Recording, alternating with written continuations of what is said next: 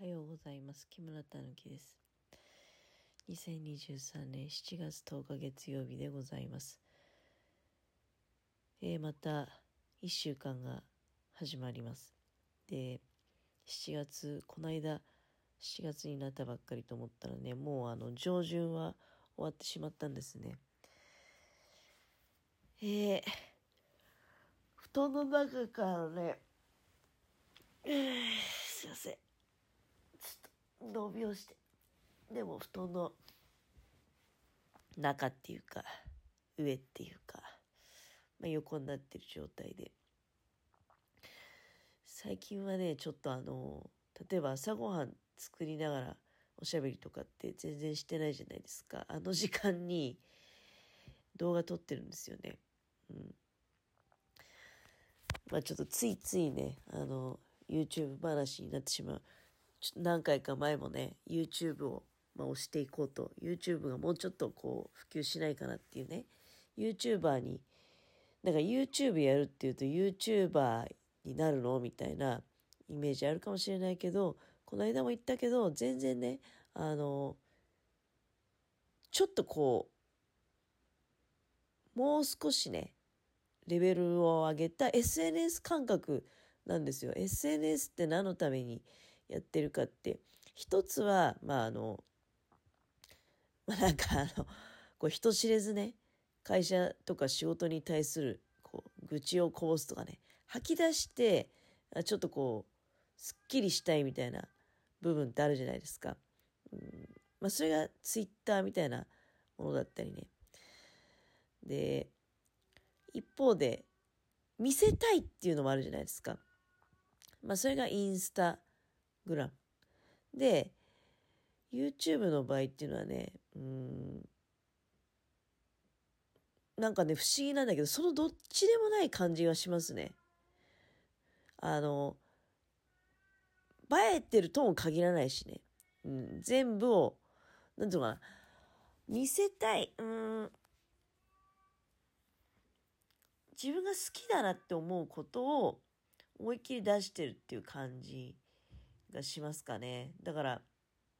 好きなものじゃないと、まあ、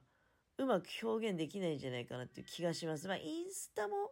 そういう一面はありますけどね、見せたい。もうその一番ベストな部分を切り取って出すわけだから。いやね、YouTube ってだからその、なんていうの、うーん、ちょっとまあ、この間のね、お話とか聞いて、聞いていただいて、で、例えば、あの、お便りね、頂戴して、日暮さんとかも YouTube、ちょっとハードル高いような気がするけど、でもやってみようかなとかね。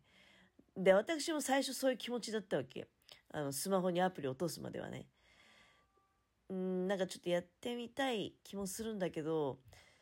ちょっとハードル高いんじゃないかなっていうのと、あとは、何を、何を動画にしたらいいのっていうのがあるわけ。それで、でもなんか、有名な YouTuber、例えば、そうだね、あの、わかりやすく、ヒロシっていうじゃないですか。あの、ヒロシですっていうね。あの、ピン芸人だったヒロシさんって、最近はもう、結構 YouTuber 的なイメージもあるんじゃないかなと思うんですけど、あの、キャンプがね、お好きで、焚き火がお好きで、でその好きなものを動画にしてあげると。で、あの方がなんかおっしゃってたんですけど、何でもいいから好きなものをね、あの、あげたらいいんだよっていうふうなことを、なんかおっしゃられてたような気がするんですよね。で実際ね、そうだなと思って、あの、好きなものをね、あげるといいんですよ。だから聖地巡礼的なものでもいいんじゃないですかね。あの、まあなんかこう好きな作品の、うん舞台に行ってみたとかね。あの、ロケ地とかね、ロケ地に行ってみたとか。まあその ロケ地に行くこと自体が、べらぼうにハードル高いんだよっていうね、あの話かもしれないけど、なんていうのはだから別に、うん、ここがね、面白いとこなんだけど、まあ、YouTube とか関係なく行くかもしれないじゃん。で、行った先で、うん、で、やっぱりもったいないよね。その、目に焼き付けるだけでね、あの、終わり。で、パシャパシャって写真に撮るだけで終わりとかね。あの、なんかね、どっちももったいないんですよ。YouTube やってみるとね。だから、目に焼き付けるだけだと形が残らないで、写真に撮るだけだと、形にはまあ残るんだけど、その間がないっていうね。あの、例えば、バラの花をさ、カシャって大写しにして、で、それで1枚で終わると。で、バラの、そのバラの花の名前を覚えておきたいっていうふうになると、例えばそのバラの花が書いてあるね、ものまで取り込んで1枚の写真にするか、もしくはまあメモをしておくかね。何枚目に撮った写真は何ていうバラだよとか。動画はね、それがね、いっぺんに済んじゃうんですよ。バラを撮った後に、そのバラの花の名前のところに、パンすると、両方撮れるっていうのがね。で、一つの、まあ、物語っていうかストーリーとしてまあね、あの、抑えていくことはできるわけじゃない。本当にね、不思議なんだけど、なんか、またもう一回言ってる気持ちになれるのよ。だ、だから、私は、あのまあ、お杉原園、今お杉原園の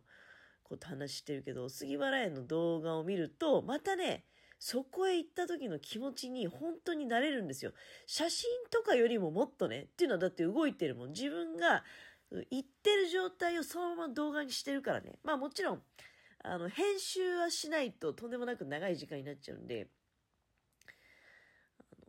また、それ他人から見るとさ、こっちは別にノー編集でね、まあまあ、アップするの大変なんだけど、ノー編集で、うん、1時間2時間と、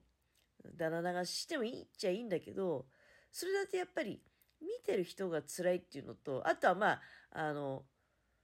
プライバシーがね、漏洩してしまうっていう、顔が映っちゃうとかね、そういうのがあるじゃないですか。そういうところは、あの、編集でカットするわけですよ。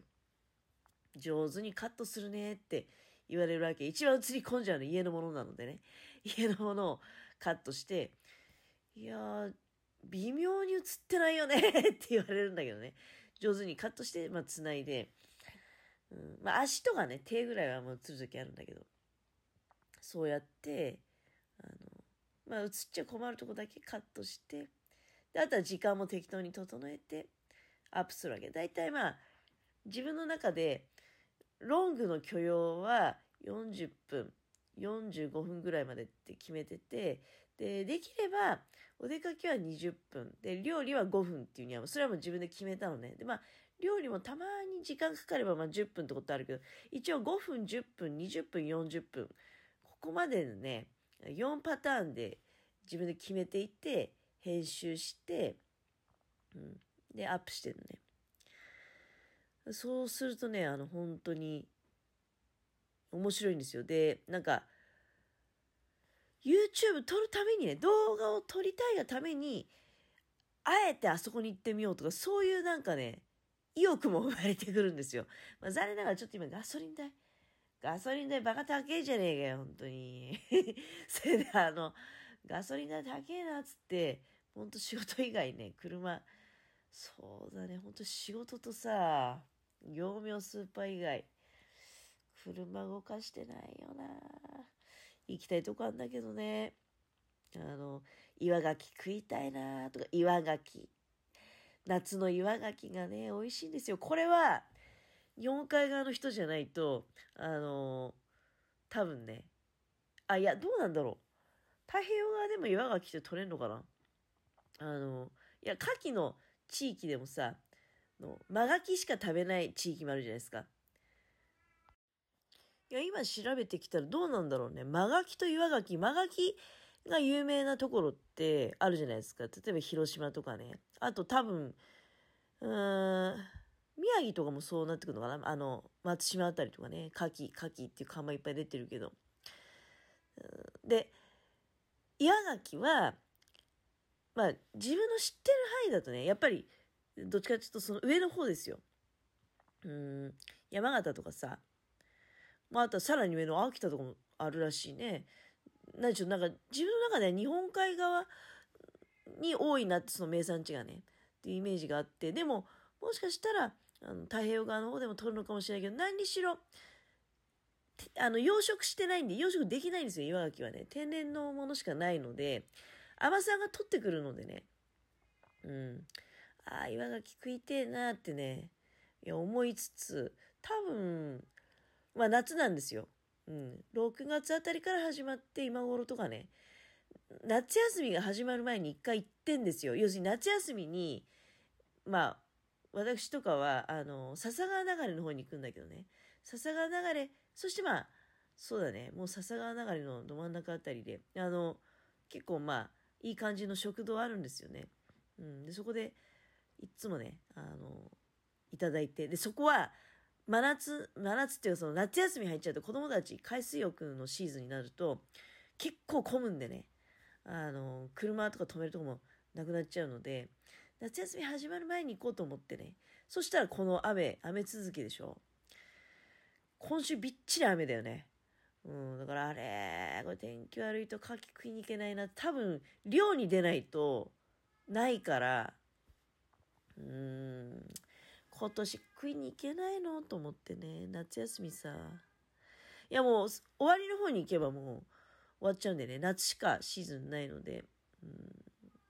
でそういうのも、あの、撮ってね、動画に撮って、出したいんよなっていうのはあるんだけど、ね、どんな岩牡蠣食べんのかなっていうの見てみたいじゃないですか。ね。いや、そういうのなんか、あの、お見せしたいし、逆に見たいっていう、どんだけ、どんだけね、このあの、他のトーカーさんたちにね、YouTube 誘ってんだって話なんですけどね、ラジオトークの人に怒られちゃいますよね。結構こ、ラジオトークから YouTube に移動しちゃった人多いんでね、